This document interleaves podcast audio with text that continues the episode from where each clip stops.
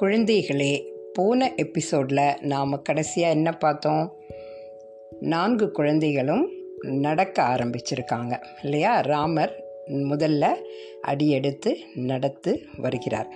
அதை பார்த்து கைகேயி தன்னுடைய குழந்தை பரதனையும் நடக்க வைக்க முயற்சி செய்கிறார். அப்போது கூனி பாட்டி வந்து இடைப்பட்டு அவர்களிடம் அது இது என்று கண்டதையெல்லாம் பேசி கோவப்படுத்தி செல்கிறார். இல்லையா? இதுதான் நம்ம கடைசியாக போன அத்தியாயத்தில் பார்த்தோம். ஒரு பத்து வருஷங்கள் ஓடிருச்சு. ராமர் பரதர் லக்ஷ்மணன் சத்ருகனன் நாலு பேருக்கும் இப்போது கிட்டத்தட்ட பத்து வயசாயிடுச்சு. ஒரு நாளைக்கு காலையில் தசரத மகாராஜா காலையில் எழுந்த உடனே ராமா ராமா ராமா அப்படின்னு சத்தமாக கூப் கூப்பிட்டுட்டே வராரு. ராமர் எங்கே இருக்காருன்னு தேடிட்டு. அப்போது அவருடைய மனைவிகள் மூணு பேரும் அங்கே உட்காந்துருக்காங்க இவர் ராமா ராமான்னு சத்தம் போட்டு கூப்பிட்டு வரதை பார்த்தோன்னே அவங்க மூணு பேரும் சிரிக்கிறாங்க. சிரிச்சுட்டே கைகை என்ன சொல்கிறாங்க தசரத மகாராஜாவுக்கு காலையில் எழுந்த உடனே தன்னுடைய மகன் ராமனை பற்றி தான் நினைப்பு அப்படின்னு சொல்லி சிரிக்கிறாங்க. அப்போது மகாராஜா அங்கே வந்து என்ன சொல்கிறாரு ஆமாம் எனக்கு காலையில் ராமரை பார்க்காவிட்டால் ரொம்ப மனசு கஷ்டமாக ராமனை வந்து நான் காலையில் எழுந்த உடனே அவன் முகத்தை பார்த்தேன்னா அந்த நாள் முழுதும் எனக்கு அவ்வளோ ஒரு சிறப்பான நாளாக இருக்கும். அதனால தான் நான் ராமனை அப்படி தேடுறேன். எங்கே போனாங்க என்னோட குழந்தைங்கள்லாம் அப்படின்னு கேட்குறாரு அப்போது கைகேயி சொல்கிறாங்க ராஜ் மகாராஜா அவங்க எல்லாரும் காலையிலேயே எழுந்து குளித்து உடைகள் மாற்றி அவங்க நாலு பேரும் இப்போ சூரியன் உதிக்கிற நேரத்தில் போய் சூரியனை கும்பிட போயிருக்காங்க. சூரிய நமஸ்காரம் பண்ணிகிட்ருக்காங்க அது முடிச்ச உடனே அவங்க இங்கே தான் வருவாங்க அப்படின்னு சொல்கிறாங்க எல்லாரும் ஆவலோட காத்துட்ருக்காங்க நாலு பசங்களும் சூரிய நமஸ்காரம் முடித்து அப்படியே வராங்க. வந்துட்டு இவங்களை பார்க்குறாங்க. பார்த்த உடனே பசங்களுக்கும் அம்மா அப்பாவை பார்த்தோன்னே அப்படியே ரொம்ப சந்தோஷமாகுது. பசங்க நாலு பேரும் வந்து மகாராஜா கிட்ட வந்து வணக்கம் மகாராஜா அப்படின்னு சொல்கிறாங்க மகாராஜா குழந்தைங்க கிட்ட நான் உங்கள் தந்தை அல்லவா? அப்படின்னு சொல்கிறாரு அப்போது குழந்தைங்க நீங்கள் நாட்டுக்கு முதல்ல மகாராஜா ஆனால் எங்களுக்கு தந்தை. அதனால் வணக்கம் தந்தையே அப்படின்னு மறுபடியும் சொல்கிறாங்க அப்போது மகாராஜாவுக்கு அவ்வளோ ஒரு சந்தோஷமாகுது. அப்போ உடனே அவர் உலகத்தில் நீங்கள் என்றைக்குமே நல்ல புகழோடு இருக்கணும் அப்படின்னு சொல்லி ஆசிர்வாதம் பண்ணுறாரு அவங்ககிட்ட ஆசிர்வாதம் வாங்கிட்டு தன்னுடைய மூன்று அம்மாக்கள்கிட்டையும் காலை தொட்டு கும்பிட்டு நாலு பேரும் ஆசிர்வாதம் வாங்குறாங்க. ஆசிர்வாதம் வாங்கிட்டு என்ன செய்கிறாங்க நாங்கள் நாலு பேரும் விளையாட போகட்டுமா அப்படின்னு கேட்குறாங்க அப்போது அவங்க வந்து சரி பாப்பு எல்லாம் விளையாடிட்டு வாங்க அப்படின்னு சொல்கிறாங்க உடனே நாலு பேரும் கடகடன் ஓடுறாங்க. எங்கே? அவங்களோட தோட்டத்துக்கு. தோட்டத்தில் போய் விளையாட போகிறாங்க கொஞ்ச நேரம் எல்லாம் அவங்க விளையாடிட்டு இருந்துட்டு அவங்களுக்கு பசிக்கும் போது அங்கே ஒரு பெரிய மாமரத்தை பார்க்குறாங்க அந்த மாமரத்தில் அப்படியே மாம்பழம் நல்ல மஞ்சள் மஞ்சளாக பழுத்து தொங்கிட்டு இருக்கு. இப்போது அவங்களுக்கு அதை பார்த்தோன்னே அதை பறித்து சாப்பிடணும்னு ஆசையாக இருக்குது அப்போது அவங்க நாலு பேருமே எப்பொழுதுமே வில்லை அம்பையும் பயன்படுத்துவாங்க. அவங்க வில்லும் அம்பும் பயன்படுத்துறதுக்கு தான் அவங்களோட முதல் கல்வி. அதுதான் அவங்க கற்றுருக்காங்க ஸோ அவங்களால எவ்வளோ தூரத்தில் இருக்கிற ஒரு விஷயத்தையும் அவங்க வந்து அவங்களோட அம்பு வந்து குறிப்பாத்து அவங்களால அம்பை எய்த முடியும். நாலு பேரும் அந்த மரத்தில் இருக்கிற மாம்பழத்தை நோக்கி அவங்களோட அம்பை எரியறாங்க அம்பை எரிஞ்ச உடனே ஒவ்வொருத்தரோட அம்பு வந்து மாம்பழத்துக்கு டச் ஆகிறதில்ல. அதனால் மாம்பழம் கிடைக்கல. அப்புறம் மறுபடியும் ஒரு முறை எல்லாம் முயற்சி பண்ணுறாங்க முயற்சி பண்ணும்போது ராமர் வந்து அந்த அம்பு குறிப்பாத்து கரெக்டாக விட்ட உடனே அந்த மாம்பழம் கீழே விழுது. சத்ருக்கணன் அதை பார்த்துட்டு பரதன் விட்ட அம்பில் தான் மாம்பழம் விழுந்துச்சு அப்படின்னு நினச்சிட்டு அவர் என்ன சொல்கிறான் அண்ணா பரதா உன்னுடைய அம்புலேருந்து தான் மாம்பழம் விழுந்துச்சு. அதனால அது உனக்கு தான் சொந்தம். நீ போய் எடுத்துக்கோ அப்படின்னு சொல்கிறான் உடனே லக்ஷ்மணனுக்கு கோபம் வருது. கோபம் வந்து அது எப்படி? ராமர் அண்ணா தான் அம்பு கரெக்டாக இதார் அதனால தான் மாம்பழம் விழுந்துச்சு. அதனால அது ராமர் அண்ணாக்கு தான் அப்படின்னு சொல்கிறான் இது இவங்களுக்குள்ள அப்படி வாக்குவாதம் ஆகுது. உடனே ராமர் வந்து தலையிட்டு அப்படி அல்ல நான் சொல்கிறத கேளுங்க. ராமன் சொல்கிறாரு இதற்காக எல்லாரும் சண்டை போட்டுக்கிறீங்க மூணு பேரும் அப்படின்னு கேட்குறாரு இந்த மாங்கனிகள் வந்து ராமன் அண்ணா உங்களுக்கு தான் சொந்தம் அப்படின்னு லக்ஷ்மணன் திரும்ப சொல்கிறான் அப்போ ராமர் கேட்குறாரு லக்ஷ்மணா கோபம் கொள்ளாதே. எது என்னோடதோ அது யாருக்கு சொந்தம்? அப்படின்னு கேட்குறாரு அப்போது லக்ஷ்மணன் சொல்கிறார் அண்ணா உங்களுக்கு எது சொந்தமோ அது நம்ம நால்வருக்கும் சொந்தம்தான் அப்படிங்கிறார். நாலு பேருக்குமே அதில் பங்கு இருக்குது அப்படின்னு சொல்கிறார் அப்புறம் எதுக்கு இந்த வீணான சண்டை? யார் பழத்தை வந்து அம்பு எய்து போட்டிருந்தாலும் நாம் தானே சாப்பிட போகிறோம் அதனால் நம்ம எதுக்கு இப்போ சண்டை போடணும்?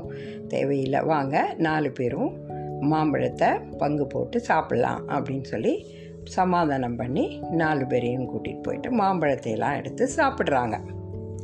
இந்த நிகழ்ச்சியை வந்து தூரத்தில் இருந்து அவங்க தாய்மார்கள் மூணு பேரும் பார்க்குறாங்க. பார்த்துட்டு ரொம்ப சந்தோஷப்படுறாங்க. ராமர் மேலே அவ்வளோ ஒரு பெருமையாக இருக்குது அவங்களுக்கு.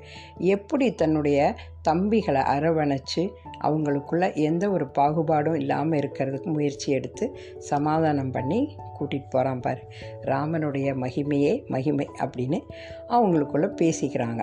பேசிட்டு சந்தோஷப்பட்டு போகிறாங்க அப்புறம் இந்த நாலு பேரும் விளையாடி முடித்து அவங்க அவங்களுடைய அரண்மனையில் இருக்கிற அவங்கவுங்க ரூமுக்கு போகிறாங்க பரதன் அவங்க ரூமுக்கு போயிட்டுருக்கான் அந்த இடத்துல கூனி பாட்டி கரெக்டாக நிற்கிறாங்க நின்றுட்டு பரதா அப்படிங்கிறாங்க. என்ன வேண்டும் அப்படின்னு கேட்குறான் தை வரையா என் கூட உனக்கு ஒரு விஷயம் காட்டுறேன் அப்படின்னா. ஐயோ எனக்கு இப்போ வேண்டாமே எனக்கு ரொம்ப அலுப்பாக இருக்குது நான் இத்தனை நேரம் விளையாடிட்டு இப்போ தான் வரேன். எனக்கு போய் கொஞ்சம் ரெஸ்ட் எடுக்கணும் அப்படின்னு பரதன் சொல்கிறான் இல்லைப்பா நான் உனக்கு ஒரு முக்கியமான விஷயத்தை காட்டணும். நீ என் கூட வா அப்படின்னு சொல்லி இழுத்துட்டு போகிறாங்க சரி அப்படின்ட்டு ஒரு வயசான பாட்டியாச்சே அவங்களுக்கு மரியாதை கொடுக்கணும் இல்லையா? அப்படின்ட்டு அவங்க பின்னாடியே போகிறான் நேராக அவங்க வந்து எங்கே கூட்டிகிட்டு போகிறாங்க மகாராஜாவோட அந்த பெரிய என்ன சொல்லது மகாராஜாவோட அரசவைக்கு கூட்டிகிட்டு வந்திருக்காங்க. அப்போது பரதன் அடா அரசவைக்கு கூட்டிகிட்டு வந்திருக்கீங்களே. என்னது? எனக்கு தெரியுமே இது அரசவைன்னு அப்படின்னு சொல்கிறான் உனக்கு அரசவையும் தெரியும் இன்னொரு விஷயமும் உனக்கு தெரியும். என்ன விஷயம்? அப்படின்னு கேட்குறான். இந்த மகாராஜா வந்து இந்த அரியாசனத்தில் உட்கார்ந்து தான் இங்கே இருந்து எல்லா விதமான மந்திரிகளோடையும் அப்புறம் மற்றுள்ள பண்டிதர்கள் எல்லாருக்கூடையும் இங்கே உட்கார்ந்து தான் ஆலோசனைகள்லாம் நடத்துவார். இங்கிருந்து ஆலோசனை நடத்தி தான் அவர் இத்தனை பெரிய அயோத்தியை ஆள்றாரு. அப்படின்னு இவங்க காமிக்கிறாங்க. பரதனுக்கு கோபம் வருது. இதை காமிக்கிறதுக்கு தான் என்னை கூட்டிகிட்டு வந்தீங்களா? இதெல்லாம் எனக்கு ஏற்கனவே தெரிஞ்ச விஷயந்தான் அப்படிங்கிறான். உனக்கு இதெல்லாம் ஏற்கனவே தெரியும். ஆனால் இந்த அரியாசனத்தில் தான் நீ நாளைக்கு உட்காந்து இந்த அயோத்தியை அரசாள போகிற அப்படின்னு சொல்கிறாங்க உடனே பரதனுக்கு கோபம் வருது. எதுக்கு இப்படி சொல்கிறீங்க நான் எப்படி அரசாள முடியும்? அப்படின்னு கேட்குறான் நீ தான்ப்பா கண்டிப்பாக அரசாளணும் அப்படின்றாங்க. இல்லை அரசாளறதுக்கு யுவராஜனாக இருக்கணும் அப்படிங்கிறான். யுவராஜனா நீ கண்டிப்பாக இருப்ப. நீ தான் அரசாள்வ அப்படிலாம் சொல்லாதீங்க. ராமன் அண்ணா இருக்கும்போது நான் எப்படி அரசாள முடியும்? ராமன் அண்ணா தான் இந்த அரியாசனத்துக்கு உரிமையானவர். அதனால் நீங்கள் அப்படியெல்லாம் சொல்லக்கூடாது அப்படின்னு பரதன் சொல்கிறான் இந்த அரியணை வந்து ராமன் அண்ணாக்கு தான் சொந்தம் அப்படிங்கிற ஒரு விஷயம் வந்து எனக்கு எப்பவுமே என் அம்மா சொல்லியிருக்காங்க. ராமன் அண்ணா தான் மூத்தவர். அதனால் இந்த அரியா அரியணைக்கு நான் எப்பவுமே ஆசைப்பட மாட்டேன். அப்படி நான் வந்து ராஜாவாகணும் இந்த அரியாசனத்தில் நான் அம அமரணும் அப்படின்னு நான் ஆசைப்பட்டேன்னா அது வந்து ராமன் அண்ணாக்கு நான் செய்கிற துரோகம் அது. அப்படியெல்லாம் நான் செய்யவே மாட்டேன் அப்படின்னு சொல்லி சத்தமாக கத்திட்டு அங்கிருந்து வேகமாக போயிடுறான்.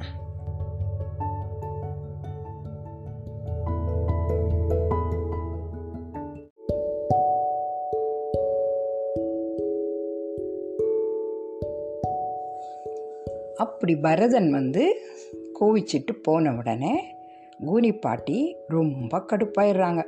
என்னடா இவன்கிட்ட எதுவும் பேசி பிரயோஜனம் இல்லையா அப்படின்னு நினச்சிட்டு அப்படியே பார்த்துட்டு பரதா பரதான்னு கூப்பிட்றாங்க. அவன் காதுலேயே வாங்காமல் வேகமாக போயிடுறான். இதுக்கப்புறம் இன்னொரு நாளைக்கு என்ன ஆகுதுன்னா எல்லா குழந்தைங்களும் சேர்ந்து அவங்க அம்மாலாம் உட்காந்து ஜாலியாக எல்லாம் பேசிகிட்டு இருக்காங்க. ஏதோ பழைய கதைகள்லாம் பேசி சிரித்து விளையாடிட்டு இருக்காங்க. அப்படியே பேச்சு வாக்கில் கோசல அம்மா கேட்குறாங்க என்னப்பா எதுக்கு எல்லாம் இவ்வளோ சீக்கிரமாக பெரியவன் ஆகணும்னு ஆசைப்பட்றீங்க? அப்படின்னு ஏதோ கேட்குறாங்க அப்போ ராமர் சொல்கிறார் ஆமாம் எங்களுக்கும் எல்லாம் சீக்கிரமாக வளரணும் பெரிய ஆளாகணும் அப்படிங்கிறாங்க. நீங்கள் பெரியவனாகி என்ன பண்ண போகிறீங்க அப்படின்னு சுபத்ரா அம்மா கேட்குறாங்க அப்போது ராமர் சொல்கிறாரு நான் பெரியவனானாக்கா என்னோட அப்பாவுக்கு ரொம்ப உதவியாக இருப்பேன் அப்படின்னு சொல்கிறேன் அப்போ எல்லாரும் சந்தோஷப்படுறாங்க. ஓ அப்படியா? அப்படின்னு. ஆனால் நீ அப்பாவுக்கு உதவியாக இருக்கணும்னா உன்னுடைய தந்தை வந்து மகாராஜா. அவர் அவரோட வேலைகள் அவருடைய கடமைகள்லாம் என்னன்னு உனக்கு தெரியுமா? அவர் வந்து இந்த ராஜ்யத்தை ஆள்றவர். எத்தனையோ பேருக்கு அவர் பதில் சொல்ல வேண்டிய கட்டாயத்திலையும் கடமையிலையும் இருக்கிறவர். அதெல்லாம் உனக்கு தெரியுமா? அப்படின்னு கேட்குறாங்க அப்போது வந்து லக்ஷ்மணன் கேட்குறான் அப்படியா? எல்லாருக்கும் பதில் சொல்லணுமா? ஏதாவது உதாரணமாக சொல்லுங்களேன் அப்படின்னு கேட்குறான் அதை கேட்டுகிட்டே மகாராஜா நடந்து வராரு. உதாரணமாக அதான் நானே வந்து சொல்கிறேன் அப்படின்னு சொல்லி அவரும் வந்து இவங்களோட உட்காந்து பேசுகிறாரு கதை பேசுகிறதுக்கு வந்து உட்காந்துக்கிறாரு அப்புறம் ராமரை கூப்பிட்டு ராமா இங்கே வா என் மடியில் உட்கார் அப்படின்னு சொல்லி உட்கார வச்சு மகாராஜா சொல்கிறாரு ராஜ்யத்தை ஆளுற அரசனுக்கு நிறைய கடமைகள் இருக்குது உதாரணமாக அவன் வந்து மக்களை எல்லாம் காத்தருளணும். அவங்களுக்கு எந்தவித கஷ்ட நஷ்டங்கள் வராமல் கா காத்தருளணும். அப்புறம் மக்களை எல்லாம் போய் சந்திக்கணும். மக்களுடைய தேவைகளை கேட்டு தெரியணும். அப்புறம் அவங்களுக்கு தேவையானதை செய்து எல்லாரையும் சந்தோஷமாக திருப்தியாக வாழ வைக்கணும். இது வந்து ராஜாவுடைய பெரிய வேலை. அதுதான் அவரோட கடமை அப்படிங்கிறாரு. அப்போது சத்ருகணன் கேட்குறான் நீங்கள் அப்போது மக்களை எல்லாம் போய் சந்திப்பீங்களா? அப்படின்னு கேட்குறான். ஆமாம் கண்டிப்பாக சந்திக்கணும் அப்படிங்கிறான். அப்போது லக்ஷ்மணன் சொல்கிறா அப்படியா எங்களுக்கும் ஆசையாக இருக்கே நாங்களும் வந்து மக்களை எல்லாம் சந்திக்கலாமா? அப்படின்னு கேட்குறான். அப்போ மகாராஜா சொல்கிறாரு கண்டிப்பாக நீங்களும் எல்லாம் மக்களை சந்திக்கணும். நாளைக்கே நம்ம சந்திக்கலாம். ஏன்னா நாளைக்கு நாட்டில் ஒரு விழா நடக்குது வசந்த விழா. அப்போது எல்லா மக்களும் வந்து இருப்பாங்க. அங்கே நம்ம போய் நாளைக்கு கண்டிப்பாக சந்திக்கலாம் அப்படின்னோடனே நாலு பேரும் ரொம்ப சந்தோஷம் ஆகிடுறாங்க ஐ நம்மலாம் நாளைக்கு அரண்மனையை விட்டு வெளியே போக போகிறோம் அப்படின்னு குதிக்கிறாங்க. அரண்மனை போய் விட்டு வெளியே போகிறதுனா அவங்களுக்கு அவ்வளோ ஒரு சந்தோஷமாக இருக்குது நம்மெல்லாம் எப்படி வீட்டிலேருந்து வெளியில் அங்கேயும் இங்கேயும் எங்கேயாவதுலாம் போகிறதுக்கு ஆசைப்படுறோம்ல அது மாதிரி அவங்களும் அவ்வளோ பெரிய அரண்மனையில் இருந்தாலும் வெளியே போகிறதுக்கு ரொம்ப ஆசைப்பட்டு குதிக்கிறாங்க. அப்புறம் அடுத்த நாள் ஆச்சு எல்லோரும் போகிறாங்க எப்படி?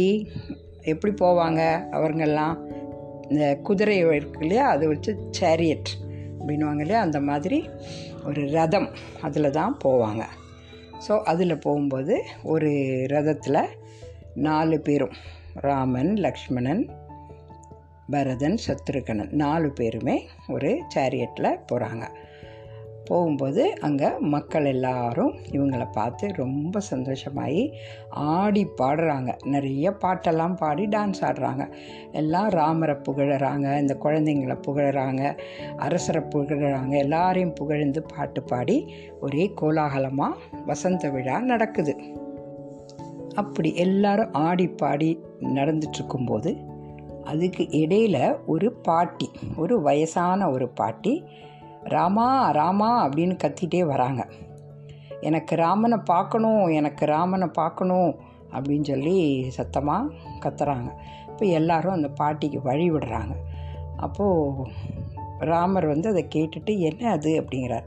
அது வந்து ஒரு வயதான பாட்டி வந்து ராமனை பார்க்கணும் பார்க்கணுங்கிறாங்க அப்படின்னோடனே அப்படியா? வர சொல்லுங்களேன் நான் பார்க்கணும் அப்படிங்கிறான்.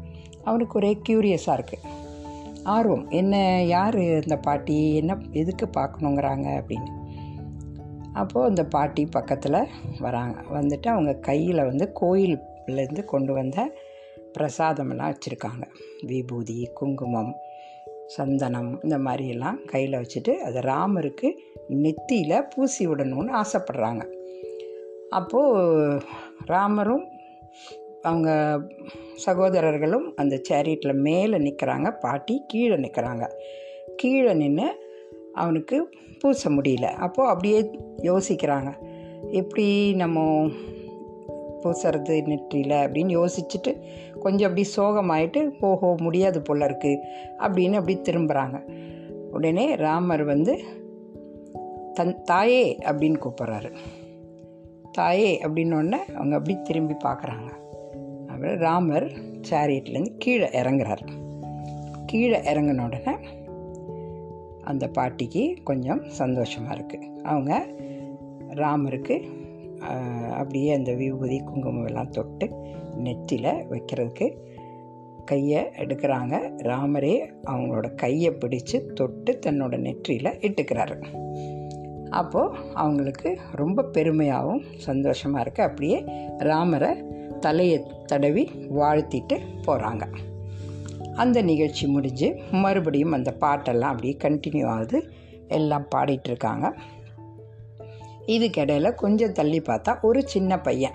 ஓகே இவங்கள மாதிரியே ஒரு ஏழு எட்டு வயசு இருக்கிற ஒரு பையன் அழுதுகிட்டே நின்றுட்டுருக்கான் என்னன்னு புரியல. எல்லாம் பார்த்துட்டே இருக்காங்க. ஒரு பையன் ஓரமாக நின்று அழுதுட்டுருக்கான். ராமருக்கு அது கண்ணில் பட்டுச்சு. யார் இந்த பையன்? எதுக்கு அழறான்? அப்படின்னு சொல்லிட்டு அவர் சேரிட்டிலேருந்து இறங்கி அப்படி நடந்து அந்த பையன்கிட்ட போய் எதுக்கு நீ அழற? அப்படின்னு கேட்குறான் அந்த பையன் என்னோட தாத்தா என்னோட தாத்தா அப்படின்னு சொல்லிட்டு ரொம்ப விசும்பி விசும்பி அழறான். யார் உன்னோட தாத்தா? என்ன ஆச்சு தாத்தாவுக்கு? அப்படின்னு. என் கூட வா காமிக்கிறேன். எனக்கு வேறு யாரும் இல்லை. என்னோடய தாத்தா மட்டும்தான் எனக்கு இருக்காங்க. அவர் ரொம்ப உடம்பு முடியாமல் படுத்திருக்காரு அப்படின்னு சொல்லி ராமரை கூட்டிகிட்டு அவனோட குடிசைக்குள்ளே கூட்டிகிட்டு போகிறார் அங்கே பார்த்தா ஒரு தாத்தா வந்து ஒரு கைத்து கட்டில் அப்படியே படுத்திருக்காரு. அவருக்கு ரொம்ப முடியல. அப்போது இந்த பையன் வந்து காமிக்கிறான் இதுதான் என்னோடய தாத்தா அப்படின்னு. இப்போ ராமன் போய் அப்படியே அவர் நின்று பார்க்குறான் என்னதுன்னு? அப்போ அந்த தாத்தா வந்து ராமனை கண்ணை திறந்து பார்த்துட்டு தாத்தாக்கு அடையாளம் தெரியுது. ராமா நீ என்னை பார்க்க வந்துட்டியா? அப்படின்னு. ஆமாம் தாத்தா நீங்கள் வந்து உங்கள் பேரனை பற்றி நீங்கள் கவலைப்படாதீங்க. அவனை நான் இனிமே பார்த்துக்கிறேன். அவனை பற்றி உங்களுக்கு எந்த கவலையும் வேண்டாம். இனி அவனுடைய வாழ்க்கைக்கு நான் பொறுப்பெடுத்துக்கிறேன் அப்படின்னு ராமன் சொல்கிறான் உடனே தாத்தாக்கு ஒரு பெருமூச்சு வருது. ஒரு நிம்மதியாக அப்போ அப்படியே ராமன் பார்த்துட்டு இருக்கும்போது தாத்தா சொல்கிறாரு ராமா எனக்கு ஒரு ஆசை இருக்குன்னு. என்ன தாத்தா அப்படின்னு. நான் இப்போது கொஞ்ச நேரத்தில் செத்து போயிடுவேன். ஆனால் உன்னோட முகத்தை நான் பார்த்துக்கிட்டே சாகணும். என்னோடய பேரனை பற்றி எனக்கு கவலை எனக்கு இப்போ போயிடுச்சு. ஆனால் நான் வந்து என்னோடய உயிர் என் உடம்புலேருந்து பிரியும்போது நான் உன்னோட முகத்தை பார்த்துட்டே சாகணும் அப்படின்னு தாத்தா சொல்கிறார் ராமருக்கு ஒன்றும் புரியல. அப்படியே பார்த்துட்டு நிற்கிறார் அந்த நேரம் சுமந்திரர் உள்ள வரார். யார் சுமந்திரர்? மகாராஜாவோட அமைச்சர். சுமந்திரர் உள்ள வரார். உள்ளே வந்து பார்க்குறாரு. பார்த்தா ராமர் இந்த மாதிரி சொல்கிறதெல்லாம் கேட்டு அவருக்கு ஒரு பெருமையாக இருக்குது அப்போ தாத்தா வந்து அப்படியே ராமரோட முகத்தை பார்த்துட்டே அவரோட உயிர் பிரிஞ்சிருது. அப்புறம் இந்த பையன் ரொம்ப அழுகிறான். பையன் பேர் சுந்தரம். சுந்தரம் வந்து ரொம்ப அழுகிறான். தாத்தா போயிட்டியே தாத்தா என்னை விட்டுட்டு. நான் இனி என்ன பண்ணுவேன் தாத்தா? அப்படின்னு அழறான். அப்போது ராமர் வந்து சரி நீ அழாத வா அப்படின்னு கூப்பிட்றான். அவனை போ அணைச்சி கூட்டிகிட்டு போகிறான்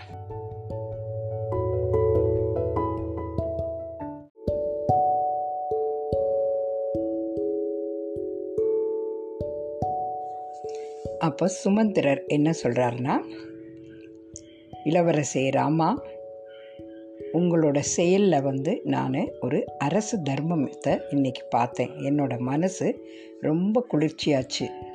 நீங்கள் செய்த இந்த காரியம் ஒரு நல்ல தர்மமான காரியம் ஒரு அரசருக்குரிய காரியம். அதை நீங்கள் அவ்வளோ அழகாக செஞ்சுருக்கீங்க.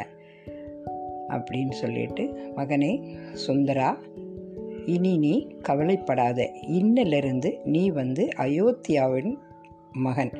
இந்த நாட்டோட மகன் நீ. அதனால் உன்னை இந்த நாடு ரட்சிக்கும். நீ கவலைப்படாத அப்படின்னு சொல்லிட்டு பின்னாடி திரும்பி வீரர்களே இந்த தாத்தாவுடைய உடம்பை தகனம் பண்ணுறதுக்கு எல்லா ஏற்பாடும் பண்ணுங்க. நல்ல மரியாதையோடு அது நடக்கணும். அப்படின்னு உத்தரவு கொடுக்குறாரு அந்த வீரர்களுக்கு. இது முடிந்து ராமர் வந்து ராமர் பரதன் லக்ஷ்மணன் சத்ருக்கணன் எல்லாரும் நாலு பேரும் அரண்மனைக்கு திரும்புகிறாங்க ராமர் மனது கொஞ்சம் சங்கடமாகவே இருக்குது அவர் நேராக போய் தன்னோட தந்தை முன்னாடி போய் உட்காந்துட்டு தந்தையே அப்படின்னா என்ன ராமா? அப்படின்னு கேட்குறார் என்னோட மனசில் ஒரு கேள்வி இருக்குது அதை நான் உங்ககிட்ட கேட்கலாமா அப்படின்னு. எந்த கேள்வியாக இருந்தாலும் தயங்காமல் நீ என்கிட்ட கேளு. தந்தையே மரணம் அப்படின்னா என்ன? அப்படின்னு கேட்குறோம் அப்போது தசரதர் என்ன சொல்கிறாருன்னா ஒரு ஆத்மா தன்னுடைய சரீரத்தை துறக்கும் போது சரீரம்னா உடம்பு. ஒரு ஆத்மா தன்னுடைய உடம்பை துறக்கும்போது அந்த உடம்பு தன்னுடைய உயிரை துறக்கிறது. அதுதான் மரணம். அப்போது ஜனனம் ஜனனம்னா அதே ஆத்மா இன்னொரு புதிய உடம்புக்குள்ளே போய் மீண்டும் பிறக்கிறது. அதுதான் ஜனனம். அப்போது வாழ்க்கை ஜனனத்துக்கும் மரணத்துக்கும் இடையில் வாழ்வது தான் வாழ்க்கை அப்படின்னு மகாராஜா ராமருக்கு விளக்கமாக சொல்கிறாரு அப்போது சுந்தரனோட தாத்தா மரணத்துக்கு அப்புறம் எங்கே போயிருப்பாரு? மரணத்திற்கு அப்புறம் ஆத்மா பரமாத்மாவை அடையும். பரம்பொருளை தேடி போகும். இந்த பூமியில் எதுவுமே நிரந்தரம் இல்லை. ஒரு ஆத்மா ஒரு ஜனனம் எடுத்த பிறகு அது ஒரு இலக்கும் அந்த இலக்கை அடைய வேண்டிய வாழ்க்கையும் அதற்கு கொடுக்கப்படும். அந்த வாழ்க்கை வந்து அந்த இலக்கு முடியும் போது அவங்க மீண்டும் மரணம் ஆயிடுவாங்க மரணம் பிறகு ஜனனம். மரணம் பிறகு ஜனனம். இது வந்து நடந்து கொண்டிருக்கும். அந்த ஆத்மா வந்து முக்தி அடையிற வரைக்கும் இது நடந்து கொண்டு தான் இருக்கும் அப்படின்னு அவர் சொல்கிறாரு சுந்தரன் தன் தாத்தா இறந்தபோது ரொம்பவும் அழுதானே? தன்னை சேர்ந்தவர்கள் மரணிக்கும் போது அது மாதிரி அது ஒரு துன்பமான விஷயமா?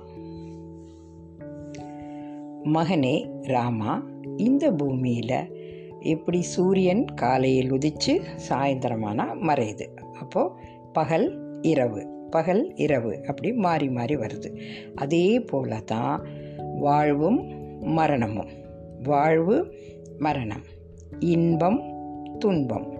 இன்பம் துன்பம் மாறி மாதிரி வந்துட்டே இருக்கும். இதனோட அர்த்தம் என்னென்னா எதுவுமே அழியக்கூடியது எதுவுமே நிரந்தரமானது இல்லை. ஒரே ஒரு விஷயம்தான் நிரந்தரமானது.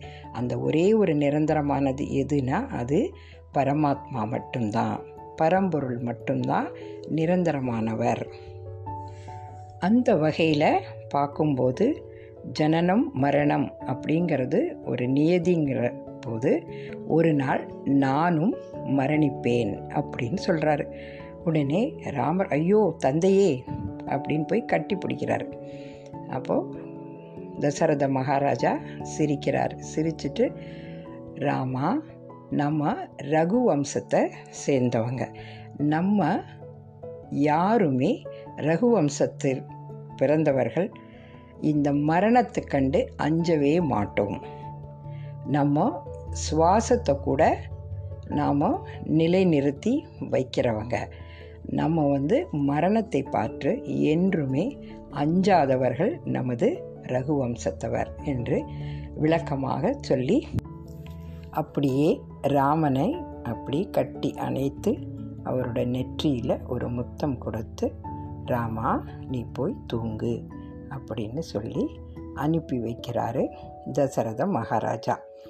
ராமரும் தந்தையோட காலை தொட்டு வணங்கி ஆசீர்வாதம் பெற்று தன்னுடைய அறைக்கு தூங்கிறதுக்காக போகிறாரு இதோட இந்த எபிசோட் முடிஞ்சுது. இனி அடுத்த எபிசோடில் நாம் மறுபடியும் பார்க்கலாம். ஒவ்வொரு வாரமும் புதன்கிழமை அன்னைக்கு உங்களுக்கு நான் ஒரு எபிசோட் கண்டிப்பாக அனுப்பி வைக்கிறேன். ஸோ ஒவ்வொரு புதன்கிழமையும் நீங்கள் அடுத்த அடுத்த எபிசோடை கேட்குறதுக்கு தயாராக இருங்க. சரியா? ஜெய் ஸ்ரீராம்.